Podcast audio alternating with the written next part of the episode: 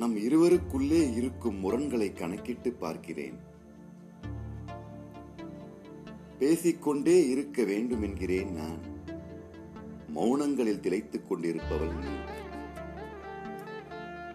ஊடல் வந்த அடுத்த நொடியில் அதனை மறந்து மன்னிப்பு கேட்பவன் நான்.